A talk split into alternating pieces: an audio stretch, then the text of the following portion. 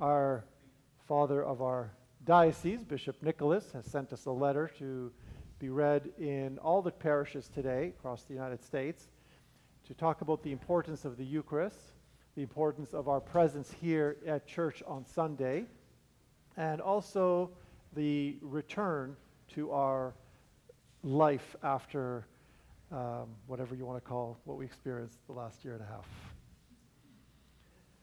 Dear brothers and sisters in Christ, the Eucharist is our lifeline. Without it, we cannot live.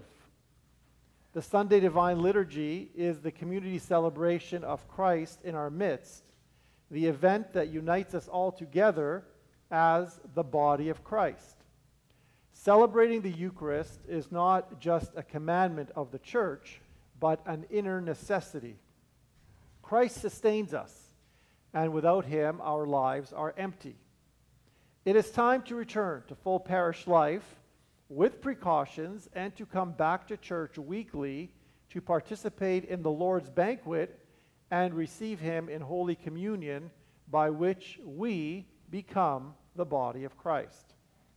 Participating in the divine liturgy is the best way to remember the Sabbath and to keep it holy, the third commandment from the Old Testament. The Lord Himself rested after six days of creation and blessed the Sabbath day and made it holy.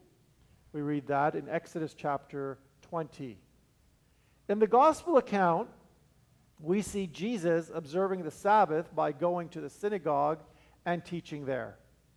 We mirror the life of Christ by conforming to what Jesus himself did.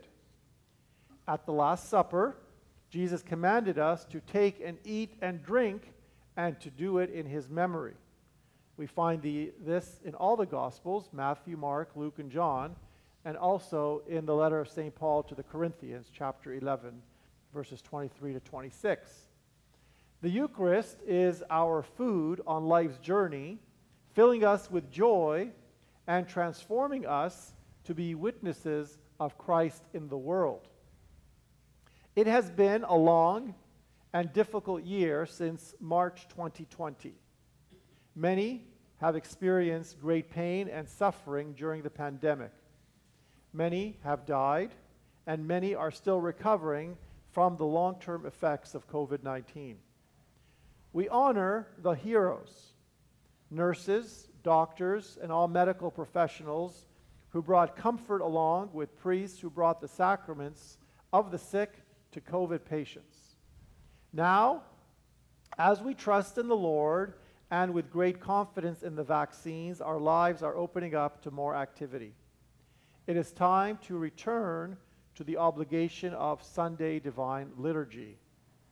Because our communities are scattered over many states, we still must follow the guidelines given to us in the areas where we live. Most states have opened up once again. Churches are included in the reopening. Our obligation to participate in worship at the Divine Liturgy is an obligation of love as well as a command of the Lord. Worshipping by, by watching a live stream liturgy is permissible only for those who are ill, have recently been exposed to COVID 19, or any other communicable disease.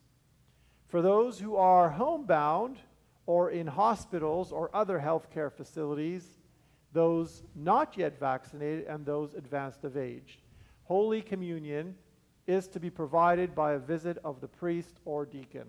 So please do call us and let us know who is sick, and we are more than happy to go and visit.